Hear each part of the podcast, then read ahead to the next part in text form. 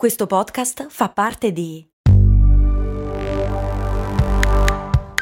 Voice Podcast Creators Company. Sotto costo 1 euro. Fino all'11 maggio il notebook Lenovo IdeaPad Slim 3 16 GB di RAM con processore Intel Core i5 è tuo a 529 euro perché 1 euro batte forte sempre.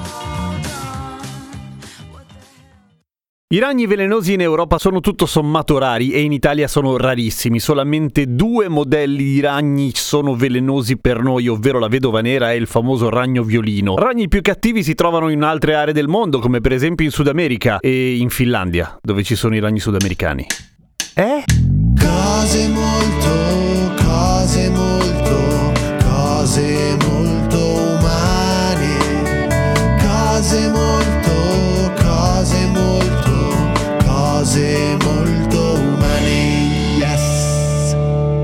Ciao, sono Giampiero Kesten e questa è Cose Molto Umane, il podcast che ogni giorno, 7 giorni su 7, ti racconta o ti spiega qualche cosa. Allora, partiamo dalle buone notizie. È vero, in Europa i ragni velenosi sono scarsi, in Italia ancora di più. I due ragni che citavo prima, cioè la vedova nera e il ragno violino, sono molto molto raramente pericolosi. Fastidiosi sì, a volte sì. A volte non ce ne accorgiamo nemmeno e la vedova nera, che è la più cattiva dei due, solamente nel 5% dei casi non curati risulta letale, il che vuol dire che fondamentalmente se ti fa fuori lo fa approfittando di tutta una serie di intolleranze tue o di patologie pregresse o condizioni, tipo se sei molto anziano, se sei cardiopatico, se sei un bambino, eccetera. Però in linea di massima non bisogna mai preoccuparsi troppo, ecco, poi non andare a rompere il cazzo magari alle vedove nere, questo ci sta. Parente del ragno violino invece è il cosiddetto ragno eremita cileno, che come dice il nome vive in Cile e non solo, in realtà in buona parte dell'America del Sud. In Cile per la cronaca si chiama Aragna de los Rincones, che bene o male si può tradurre come ragno degli angoli, nel senso che si nasconde, è appunto eremitica nel comportamento, si fa gli affari suoi. Ora, se vai in Sud America, bene o male conoscerai il ragno eremita cileno perché è abbastanza comune nelle case, però fortunatamente è vero che si fa gli affari suoi, per cui se accendi la luce, se ti avvicini, se ti fai vedere, tendenzialmente se ne va. Non è che il 100% delle volte sia letale, eh, per carità, però eh, meglio se vai a farti vedere se ti morde un ragno di questo tipo, ma fortunatamente è molto lontano, a più di 10.000 km di distanza.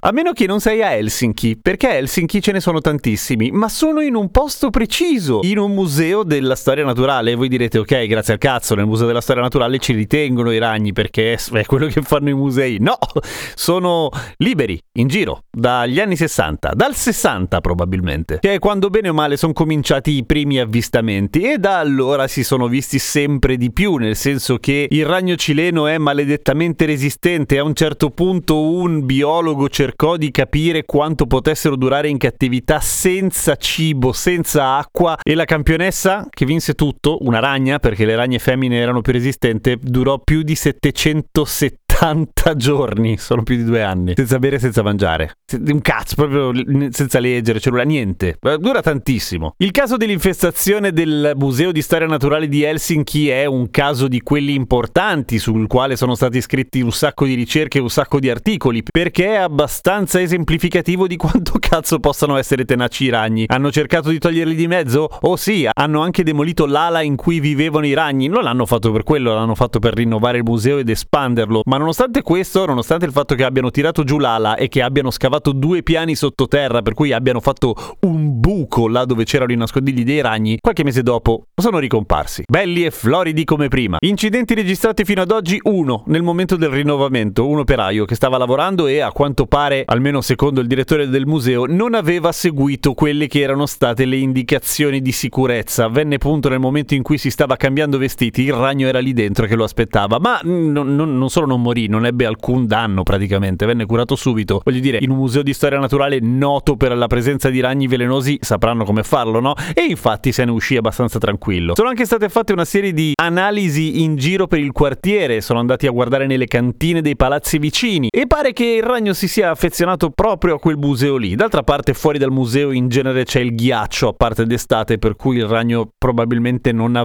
non ha un boot. Ma che cosa fa il ragno? Che tipo di veleno ha? Ha un veleno necrotossico che contiene grandi quantità di sfingomielinase D, una roba che fondamentalmente ti scioglie le cellule e, e la carne, ti, ti fai buchi nel corpo, vai in necrosi. E se non sei fortunato e non ti fai curare, cioè se sei fortunato abbastanza da vivere ma non sfortunato da essere del tutto tollerante a questa tossina, ti trovi poi delle cicatrici orrende che però possono fare figo se vendute bene. Cioè, qua quando ho ammazzato a mani nude un ragno velenoso mi, mi, appunto prima di morire. Pro tip, ma è vero che in realtà tutti i ragni sono velenosi? Eh, in realtà sì, tranne pochissimi ragni sono tutti velenosi, la maggior parte dei quali però o ha pochissimo veleno o ha un veleno che sull'umano non fa una mazza o semplicemente hanno i dentini così piccoli che non riescono neanche a bucarti la pelle, per cui n- n- non c'è niente da temere, però sì, sono velenosi perché i ragni sono predatori e n- non fanno a botte in genere, in genere tramortiscono la vittima e l'ammazzano con- col veleno. Come si riconosce un morso di ragno da qualsiasi altra cosa. E sono, so, I morsi di ragno sono sempre due, sono due buchi, perché non hanno un pungiglione, hanno due zanne che ti infilano nella pelle, per cui se hai due buchi e ti si gonfia fa cose strane, di solito è un ragno. Se sei in paranoia fatti vedere, però in linea di massima è molto improbabile che sia un ragno di quelli pericolosi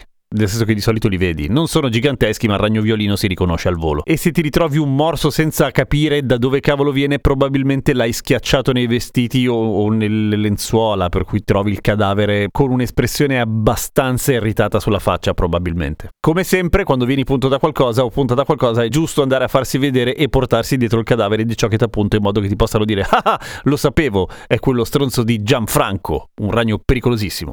A domani con cose molto umane!